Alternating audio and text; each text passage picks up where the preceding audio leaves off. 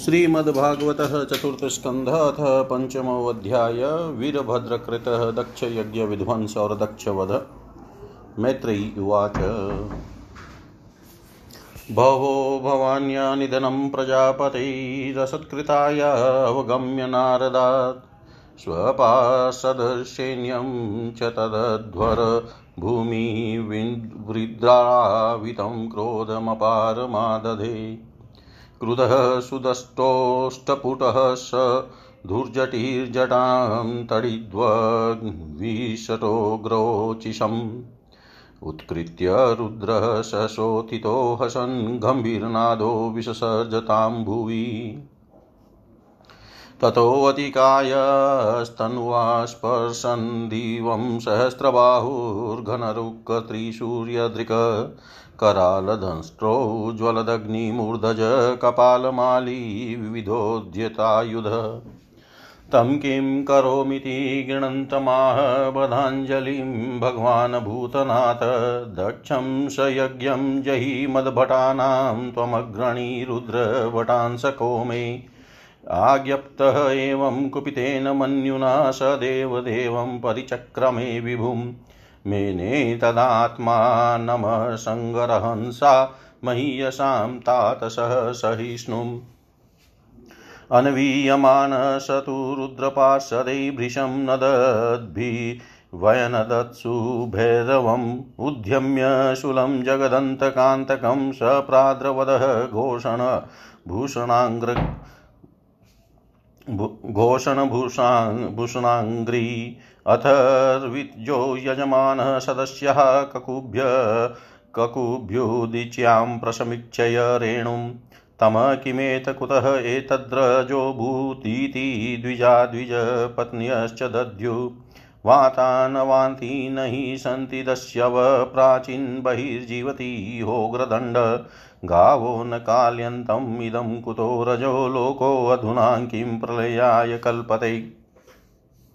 प्रसूतिमिश्राः स्त्रिय उद्विग्नचिताः, ऊचु विपाको वृजिनस्येष तस्य यत पश्यन्तीनां दुहितॄणां प्रजेशः सुतां सतीमवदध्या वनागमा वनागां यस्त्वन्तकाले व्युप्तजटाकलापः, स्वशूलः शुच्यर्पितः दिग्गजेन्द्रः।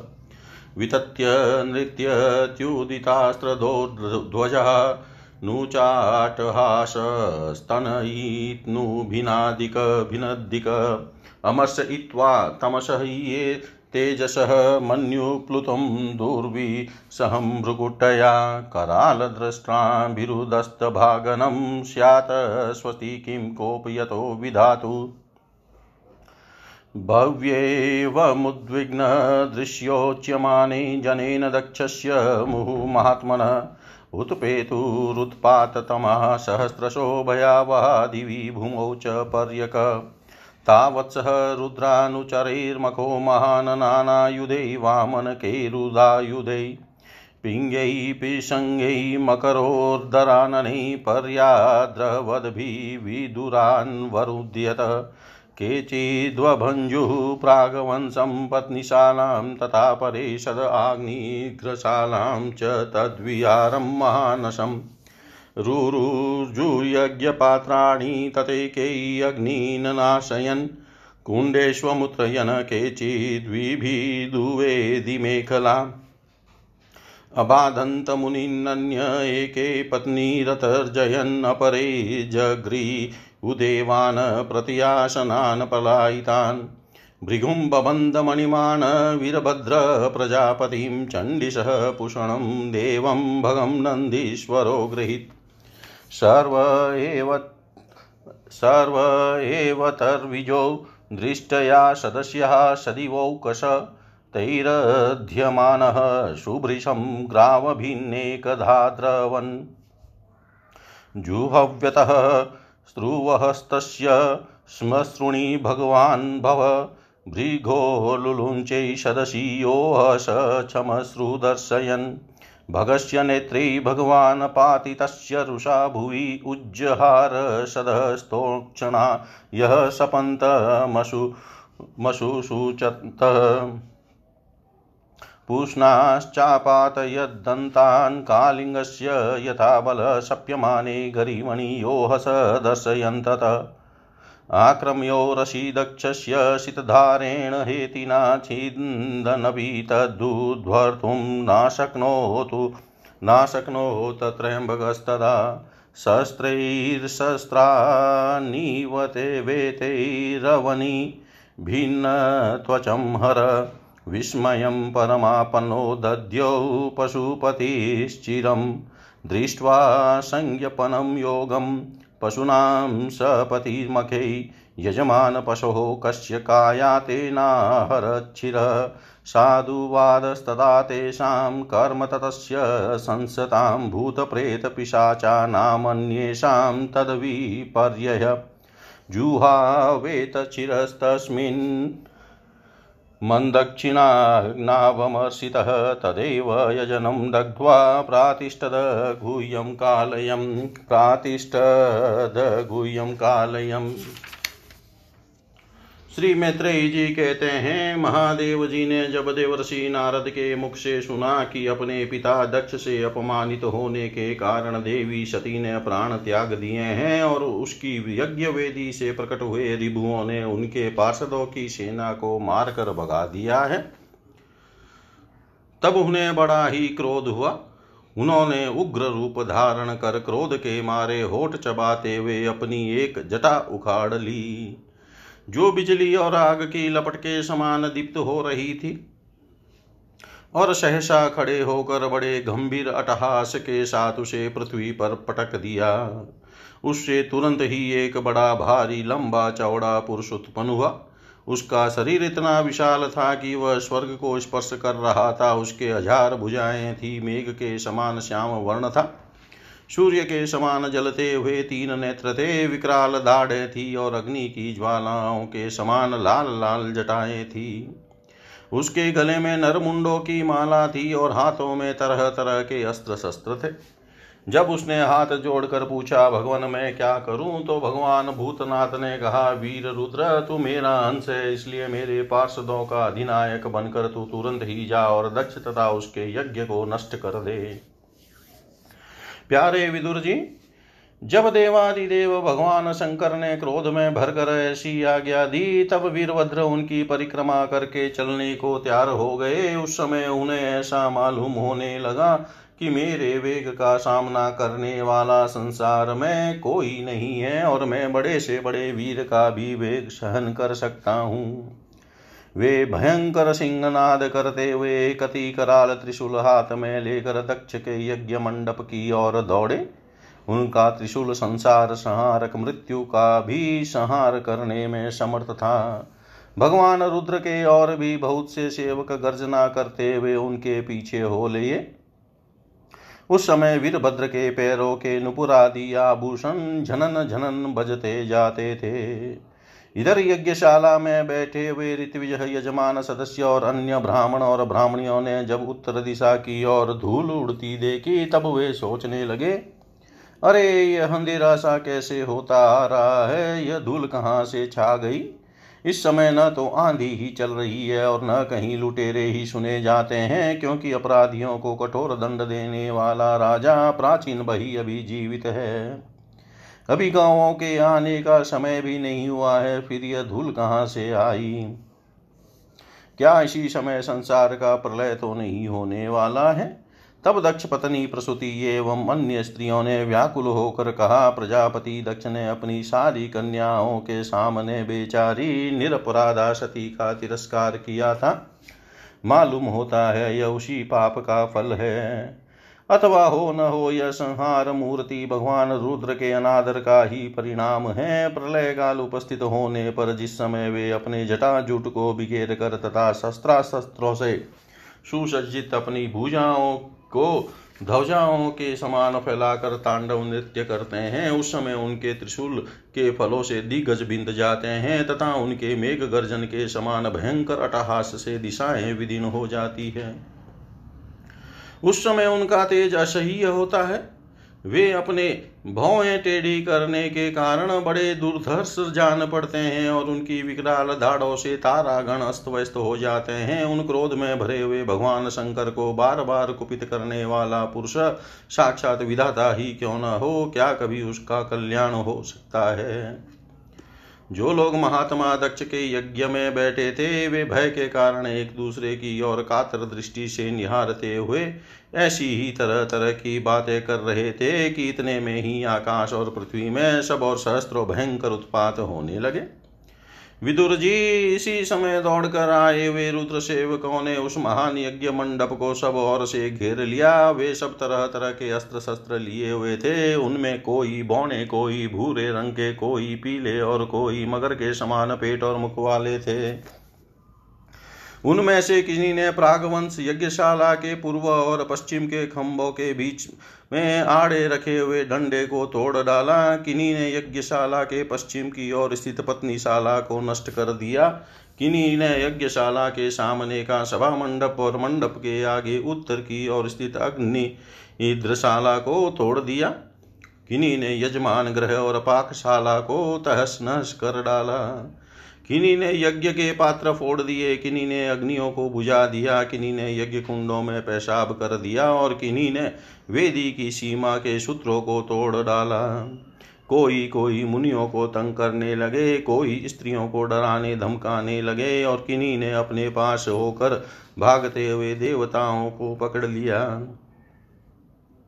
मणिमान ने भृगु ऋषि को बाँध लिया वीरभद्र ने प्रजापति दक्ष को कैद कर लिया, तथा चंडीसन ने पूषा को और नंदीश्वर ने भग देवता को पकड़ लिया। भगवान शंकर के पार्षदों की यह भयंकर लीला देख कर तथा उन्हें, उनके कंकड़ पत्थरों की मार से बहुत तंग आकर वहाँ जितने ऋत्विज, सदस्य और देवता लोग थे, सबके सब जहाँ तहां भाग गए। भृगुजी हाथ में श्रुआ लिए हवन कर रहे थे। वीरभद्र ने इनकी दाढ़ी मूछ नोच ली, क्योंकि इन्होंने प्रजापतियों की सभा में मूछे ऐंठते हुए महादेव जी का उपहास किया था। उन्होंने क्रोध में भरकर भग देवता को पृथ्वी पर पटक दिया और उनकी आँखें निकाल ली, क्योंकि जब दक्ष देव सभा में श्री महादेव जी को बुरा भला कहते हुए शाप दे रहे थे, उस समय इन्होंने दक्ष को शैन देख कर शैन देकर उकसाया था। इसके पश्चात जैसे अनिरुद्ध के विवाह के समय बलराम जी ने कलिंगराज के दांत उखाड़े थे, उसी प्रकार उन्होंने पूषा के दांत तोड़ दिए, क्योंकि जब दक्ष ने महादेव जी को गालियाँ दी थी, उस समय ये दांत दिखाकर हंसे थे। फिर वे दक्ष की छाती पर बैठकर एक तेज तलवार से उसका सिर काटने लगे, परंतु बहुत प्रयत्न करने पर भी वे उस समय उसे धड़ से अलग न कर सके। जब किसी भी प्रकार के अस्त्र शस्त्रों से दक्ष की त्वचा नहीं कटी, तब वीरभद्र को बड़ा आश्चर्य हुआ और वे बहुत देर तक विचार करते रहे। तब उन्होंने यज्ञ मंडप में यज्ञ पशुओं को जिस प्रकार मारा जाता था, उसे देखकर उसी प्रकार दक्ष रूप उस यजमान पशु का सिर धड़ से अलग कर दिया। यह देख कर भूत प्रेत और पिशा जाती तो उनकी, उनके इस कर्म की प्रशंसा करते हुए वाह करने लगे और दक्ष के दल वालों में हाहाकार मच गया। वीरभद्र ने अत्यंत कुपित होकर दक्ष के सिर को यज्ञ की दक्षिणाग्नि में डाल दिया और उस यज्ञशाला में आग लगाकर यज्ञ को विध्वंस करके वे कैलाश पर्वत को लौट गए। इति श्रीमद्भागवते महापुराणे परमहंस्यां संहितायां चतुर्थस्कन्धे दक्षयज्ञविध्वंसो नाम पञ्चमोऽध्याय सर्वं श्रीशां सदाशिवार्पणम् अस्तु। ॐ विष्णवे नमः, ॐ विष्णवे नमः, ॐ विष्णवे नमः। श्रीमद्भागवत चतुर्थ स्कंध ष्टो अध्याय ब्रह्मादि देवताओं का कैलाश जाकर श्री महादेव जी को मनाना मैत्रेयी उवाच। अत देवगणः सर्वैरुद्रानिकै पराजितः सुलपट्टि सन्निस्त्रीसगदा परिगमुद्गरै। सच्छिन्न भिन्न सर्वाङ्गाः सभ्याभयाकुलः नमस्कृत्य कासर्यै नेतन्यवेदयन्। उपलभ्य पुरैवेतद्भगवानब्जसम्भव नारायणश्च विश्वात्मा न कस्याध्वरमीयतु। तदा कर्ण्यं विभुप्राह तेजीयसी कितागसी क्षेमाय तत्र सा भूयान् प्रायेण बभुषताम् अथापि यूयं कृतकिल्बिषां ये बहिर्षो भागभाजं परादु। प्रसादयध्वं परिशुद्धचेतसा क्षिप्रप्रसादं प्रगृहीताङ्घ्रिपद्म आशा स्थानाजीवितमध्वरस्य लोकः सपालकुपितेन यस्मिन्ः तमाशु देवं प्रियया विहीनं क्षमापयध्वं हृदि विद्धं दुरुक्तैः। नाहं न यज्ञो न च यूयमन्ये ये देहबाजो मुनयश्च तत्त्वं विदुः प्रमाणं बलवीर्ययो वा यः स्यात्मतन्त्रस्य कौपायं विदित्सेत। स इत्थमादिश्य सुरानजस्तैः समन्वितः पितृभिः स प्रजैषे ययोष स्वधिष्णया नीलयं पुरद्विषः कैलासमद्रिप्रवरं प्रियं प्रभो। जन्मौषधी तपो मन्त्रयोगसिद्धै नरेतरै जुष्टं किन्नरगन्धर्वै अप्सरोभिवृतं सदा। नानामणिमये शृङ्गे नानाधातुविचित्रितै नानाद्रुमलता गुल्मै, नानामृगगणावृतै, नानामलप्रस्रवणै, नानाकन्दर्शानुभिरमणं विहरन्तीनां रमणे सिद्धयोषिताम्, मयूरकेकाभिरुतं मन्दान्दलिविमूर्छितं प्लावितैरक्तकण्ठानां कूजितैश्च पतत्रिणाम् आवयन्तमिवोद्धस्ते द्विजान् कामदु दुधैद्रुमै व्रजन्तमिव मातङ्गै गृणन्तमिव निर्झरै। मन्दारै पारिजातैश्च सरलैश्चोपशोभितं तमालैः शालतालैश्च कोविदारासनार्जुनै। चूतैकदम्बै नीपेश्च नागपूर्णागचम्पकै पाटलाशोकबकुलै कुन्दै कुर्बकैरपि स्वर्णाणसतः पत्रैश्च वररेणुकजातिभिः कुब्जके मलिकाभिश्च माधवीभिश्च मण्डितम्।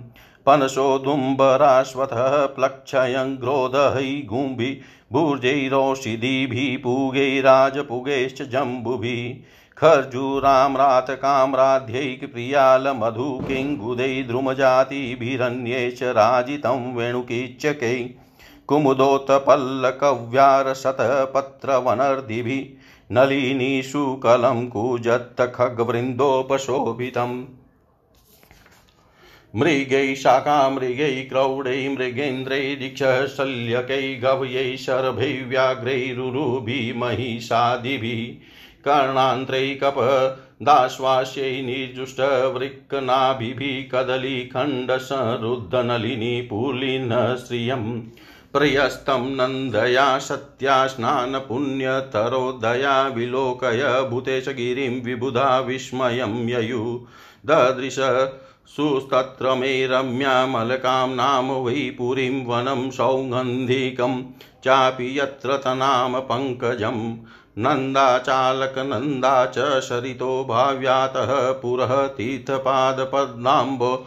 जरजसातिव पावने ययोऽसुरस्त्रियक्षतः रवर्रुह्य स्वधिष्णयतः क्रीडन्ति पुंसः सिञ्चत्यो विघायम्रतिकर्षिता ययोस्तत्स्नानविभ्रष्टनवकुङ्कुम पिञ्जरं वितृशोऽपि पिबन्त्यम्भ पाययन्तो गजा गजी तारहेम महारत्नविमानशत्तसङ्कुलां जुष्टां पुण्यजनस्त्रीभिः यथाखं सतडी दधनम् हित्वा यक्षेश्वरपुरीं वनं सौगन्धिकं च ततः द्रुमै कामदुदै हृद्यं चित्रमाल्यफलच्छदै रक्तकण्ठकानिकस्वरमण्डितषटपदं कलहंसकुलप्रेष्ठं खरदण्डजलाशयं वनकुञ्जरसङ्घृष्टहरिचन्दनवायुना अधिपुण्यजनस्त्रीणां मुहुरन्मत्थयन्मन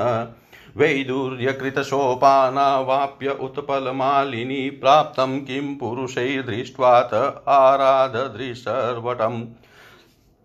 स योजनशतोत्सेधपादो न विटपायतः पर्यकृताचलच्छायो नीडितापवर्जित तस्मिन् महायोगमये मुमुक्षुशरणैः शुराददृशु शिवमाशिनं त्यक्तामसमिवान्तकम्। सनन्द सनन्दनादै महासिधै शान्तैः शशान्तविग्रहम् उपास्यमानं सख्या च भर्त्रा गुह्यं कररक्षसाम्। विद्यातपो योगपथमास्थितं तमधीश्वरं चरन्तं विश्वं सुहृदं। वात्सल्यालोकमङ्गलं लिङ्गं च तापसाभीष्टं भस्मदण्डजटाजिनम्। अङ्गेन सन्ध्याभ्ररुचा चन्द्रलेखां च बिभ्रतम्। उपविष्टं दर्भमयां भृश्यां ब्रह्म सनातनं नारदाय प्रवोचन्तं पृच्छते शृण्वतां सताम् कृतवौरौ दक्षिणे सव्यं पादपद्म च जानुनि बाहुं प्रकोष्ठे अक्षमालामाशिनं तर्कमुद्रया।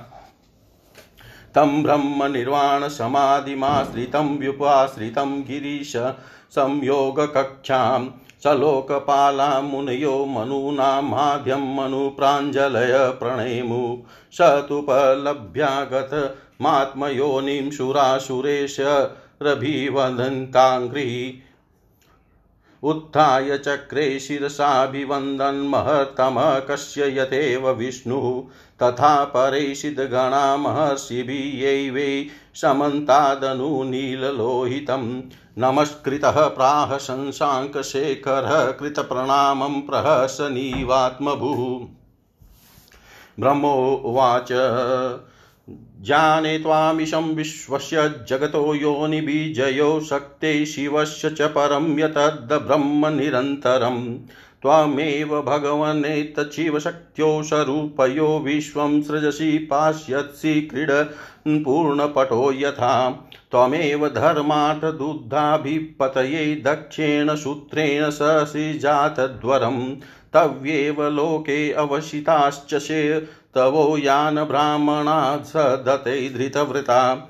त्वं कर्मणा मङ्गलं मङ्गलानां कर्तुष्म लोकं तनुषेष्वः परं वा अमङ्गलानां च तमिस्त्रमुल्बणं विपर्यः केन तदेव कस्यचित्। न वै शतां त्वचरणार्पितात्मना भूतेषु सर्वेष्वभिपश्यतां तव भूतानि चात्मन्यपृथग् दृक्षतां प्रायेण रोषोऽभिभवेद्यथा पशुं पृथक्कधीय करमदृश्यो दुराशया परोदयेनार्पितः द्रुजोनिशं परान् दुरुक्ते वितुदत्यरुन्तन्दुदास्थानमावधिदेववधान भवद्विध। यस्मिन् यदा पुष्करनाभमायया दुरन्तया स्पृष्टधिय पृथग्दृश कुर्वन्ति तत्र हि अनुकम्पया कृपा न साधवो देवबलात्कृते क्रमम्। भवास्तु पुंस परमस्य मायया दुरन्तया स्पृष्टमतिः समस्दृक् तथा हतात्मस्वनुकर्म चेतस्वनुग्रहं कर्तुमिहार्हसि प्रभो। कुर्वध्वरस्योद्धरणं हतस्य भो स त्वया समाप्तस्य मनो प्रजापते। न यत्र भागं तव भागिनो ददु कुयज्विनो येन मको निनीयते। जीवताध्यज्यमानोऽयं प्रपद्येताक्षिणी भग। शृणीरोहन्तु पुष्णो दन्ताश्च पूर्ववत्। देवानां भग्नगात्राणां ऋत्विजां चायुधाश्च चायुधास्मभिः भवतानुगृहीतानामाशु मन्योस्त्वनातुरम्। एष ते रुद्रभागोऽस्तु यदुच्छिष्टोऽध्वरस्य वै यज्ञस्ते रुद्रभागेन कल्पत्या मदयज्ञहनं यज्ञस्ते रुद्रः भागेन कल्पत्ता मध्ययज्ञहन् श्री मैत्रेयी जी कहते हैं विदुर जी इस प्रकार जब रुद्र के सेवकों ने समस्त देवताओं को हरा दिया और उनके संपूर्ण अंग प्रत्यंग भूत प्रेतों के त्रिशूल, पटिश, खड़ग, गदा परिग और मुदगर आदि आयुधों से छिन्न भिन्न हो गए। तब वे ऋत्विज और सदस्यों के सहित बहुत ही डर कर ब्रह्मा जी के पास पहुँचे और प्रणाम करके उन्हें सारा वृतांत कह सुनाया। भगवान ब्रह्मा जी और सर्वांतरयामी श्री नारायण पहले से ही इस भावी उत्पात को जानते थे। इसी से वे दक्ष के यज्ञ में नहीं गए थे। अब देवताओं के मुख से वहाँ की सारी बातें सुनकर उन्होंने कहा, देवताओं, परम समर्थ, तेजस्वी पुरुष से कोई दोष भी बन जाए। तो भी उसके बदले में अपराध करने वाले मनुष्यों का भला नहीं हो सकता। फिर तुम लोगों ने तो यज्ञ में भगवान शंकर का प्राप्य भाग न देकर उनका बड़ा बड़ा भारी अपराध किया है। परंतु शंकर जी बहुत शीघ्र प्रसन्न होने वाले हैं, इसलिए तुम लोग शुद्ध हृदय से उनके पैर पकड़कर उन्हें प्रसन्न करो, उनसे क्षमा मांगो। दक्ष के दुर्वचन रूपी बाणों से उनका हृदय तो पहले से ही बिंद रहा था। उस पर उनकी प्रिया सती जी का वियोग हो गया। इसलिए यदि तुम लोग चाहते हो कि वह यज्ञ फिर से आरंभ होकर पूर्ण हो तो पहले जल्दी जाकर उनसे अपने अपराधों के लिए क्षमा मांगो। नहीं तो उनके कुपित होने पर लोकपालों के सहित इन समस्त लोकों का भी बचना असंभव है। भगवान रुद्र परम स्वतंत्र हैं, उनके तत्व और शक्ति सामर्थ्य को न तो कोई ऋषि, मुनि, देवता और यज्ञ स्वरूप देवराज इंद्र ही जानते हैं और न स्वयं मैं ही जानता हूँ, फिर दूसरों की तो बात ही क्या है। ऐसी अवस्था में उन्हें शांत करने का उपाय कौन कर सकता है? देवताओं से इस प्रकार कहकर ब्रह्मा जी उनको प्रजापतियों और पितरों को साथ ले अपने लोक से पर्वत श्रेष्ठ कैलाश को गए, जो भगवान शंकर का प्रिय धाम है। उस कैलाश पर औषधि, तप मंत्र तथा योग आदि उपायों से सिद्धि को प्राप्त हुए और जन्म से ही सिद्ध देवता नित्य निवास करते हैं। किन्नर गंधर्व और अप्सरादि सदा वहाँ बने रहते हैं। उसके मणिमय शिखर और नाना प्रकार की धातुओं से रंग बिरंगे प्रतीत होते हैं। उस पर अनेक प्रकार के वृक्ष, लता और गुलमादि छाए हुए हैं, जिनमें झुंड के झुंड जंगली पशु विचरते रहते हैं। वहाँ निर्मल जल के अनेकों झरने बहते हैं और बहुत सी गहरी कंदरा और ऊँचे शिखरों के कारण वह पर्वत अपने प्रियतमों के साथ विहार करती हुई सिद्ध पत्नियों का क्रीड़ा स्थल बना हुआ है। वह सब और मोरों के शोर, मदनांद, भ्रमरों के गुंजार, कोयलों की कुहू कुहू ध्वनि तथा अन्य अन्य पक्षियों के कलरव से गूंज रहा है। उसके कल्प वृक्ष अपनी ऊँची ऊँची डालियों को हिला हिला कर मानो पक्षियों को बुलाते रहते हैं तथा हाथियों के चलने फिरने के कारण वह कैलाश स्वयं चलता हुआ सा और झरनों की कल कल ध्वनि से बातचीत करता हुआ सा जान पड़ता है। मंदार, पारिजात, सरल, तमाल, शाल, ताड़, कचनार, असन और अर्जुन के वृक्षों से वह पर्वत बड़ा ही सुहावना जान पड़ता है। आम कदम्ब नीप नाग पुन्नाग चंपा गुलाब अशोक मौल सीरी कुंद कुरबक सुनहरे शतपत्र कमल इलायची और मालती की मनोहर लताएँ तथा कुब्जक मोगरा और माधवी की बेले भी उसकी शोभा बढ़ाती है। कटहल गुगल, कटहल गुल्लर पीपल पाकर, बड़ गुगल भोज वृक्ष औषध जाति के पेड़ केले आदि जो फल आने के बाद काट दिए जाते हैं। सुपारी, राजपुग, जामुन, खजूर, आमड़ा, आम, पियाल, महुआ और लिशोड़ा आदि विभिन्न प्रकार के वृक्षों तथा पोले और ठोस बाँस के झुरमुटों से वह पर्वत बड़ा ही मनोहर मालूम होता है। उसके सरोवरों में कुमुद, उत्पल, कलहार और सतपत्र आदि अनेक जाति के कमल खिले रहते हैं। उनकी शोभा से मुग्ध होकर कलरव करते हुए झुंड के झुंड पक्षियों से वह बड़ा ही भला लगता है। वहाँ, जहाँ तहां हरिण वानर सुवर सिंह, रिक्ष, शाही, नीलगाय सर्वबाग कृष्ण मृग, भैंसे, कर्णांत्र, एक पद, अश्वमुख भेड़िए और कस्तूरी मृग घूमते रहते हैं तथा वहाँ के सरोवरों के तट केलों की पंक्तियों से घिरे होने के कारण बड़ी शोभा पाते हैं। उसके चारों ओर नंदा नाम की नदी बहती है, जिसका पवित्र जल देवी सती के स्नान करने से और भी पवित्र एवं सुगंधित हो गया है।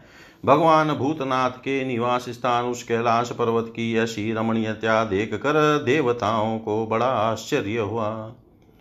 वहाँ उन्होंने अलका नाम की एक सुरम्य पूरी और सौगंधिक वन देखा। जिसमें सर्वत्र सुगंध फैलाने वाले सौगंधिक नाम के कमल खिले हुए थे। उस नगर के बाहर की और नंदा और अलकनंदा नाम की दो नदियाँ हैं। वे तीर्थपाद श्री हरि के चरण रज के संयोग से अत्यंत पवित्र हो गई है। विदुर जी उन नदियों में रति विलास से थकी हुई देवांगनाएँ अपने अपने निवास स्थान से आकर जल क्रीड़ा करती है और उसमें प्रवेश कर अपने प्रियतमों पर जल उलिचती है। स्नान के समय उनका तुरंत का लगाया वह कुछ कुमकुम धूल से, धुल जाने से जल पीला हो जाता है। उस कुमकुम मिश्रित जल को हाथी प्यास न होने पर भी गंध के लोभ से स्वयं पीते और अपनी हथीनियों को पिलाते हैं। अलकापुरी, चांदी, सोने और बहुमूल्य मणियों के सैकड़ों विमान छाए हुए थे, जिनमें अनेकों यक्ष पत्नियाँ निवास करती थी। इनके कारण वह विशाल नगरी, बिजली और बादलों से छाए हुए आकाश के समान जान पड़ती थी। यक्ष राज्य कुबेर की राजधानी उस अलकापुरी को पीछे छोड़कर देवगण सौगंधिक वन में आए।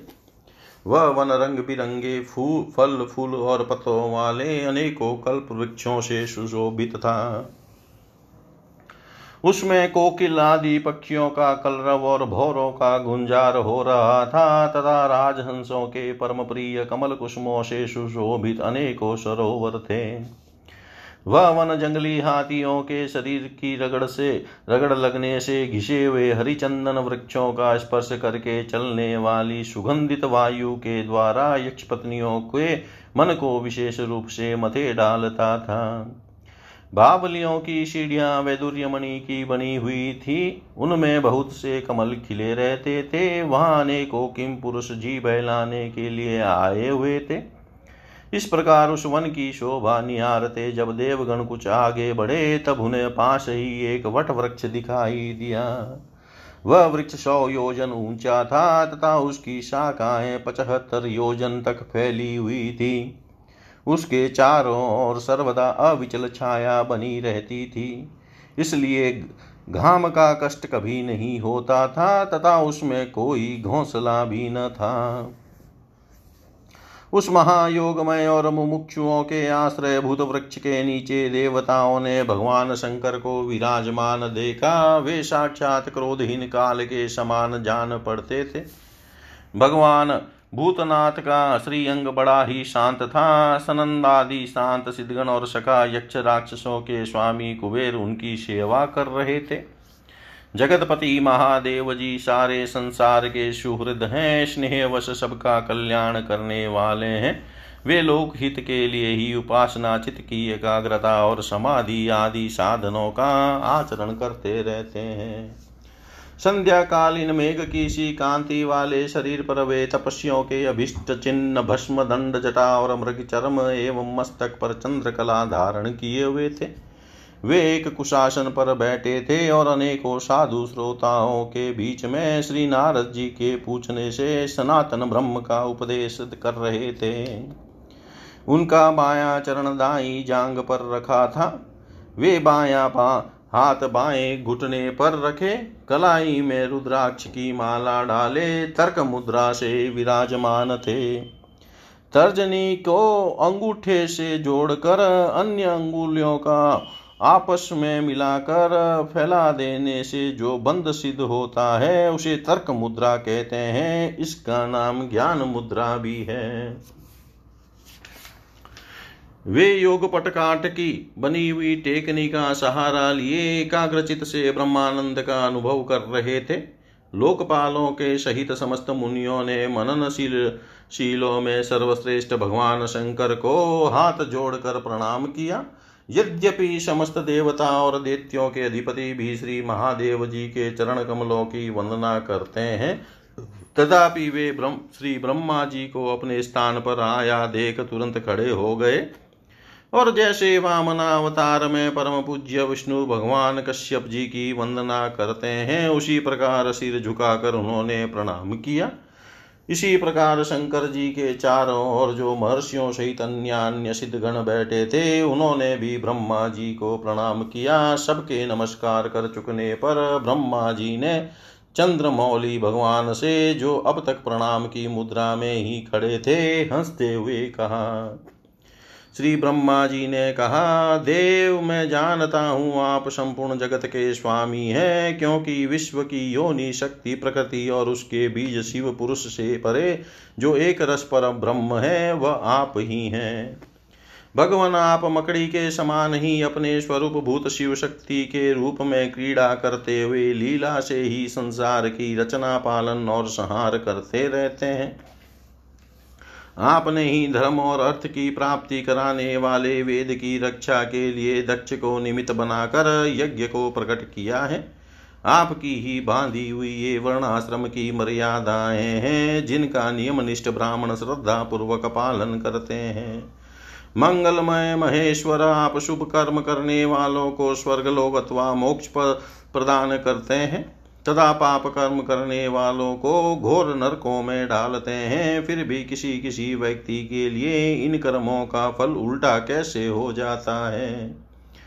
जो महानुभाव आपके चरणों में अपने को समर्पित कर देते हैं, जो समस्त प्राणियों में आपकी ही झांकी करते हैं और समस्त जीवों को अभेद दृष्टि से आत्मा में ही देखते हैं, वे पशुओं के समान प्राय क्रोध के अधीन नहीं होते।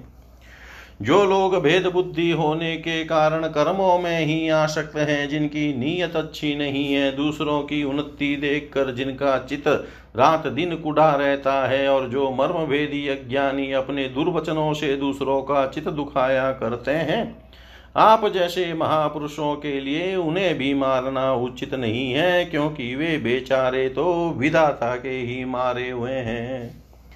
देव देव भगवान कमलनाभ की प्रबल माया से मोहित हो जाने के कारण यदि किसी पुरुष की कभी किसी स्थान में भेद बुद्धि होती है तो भी साधु पुरुष अपने पर दुख कातर स्वभाव के कारण उस पर कृपा ही करते हैं। देववश जो कुछ हो जाता है, वे उसे रोकने का प्रयत्न नहीं करते।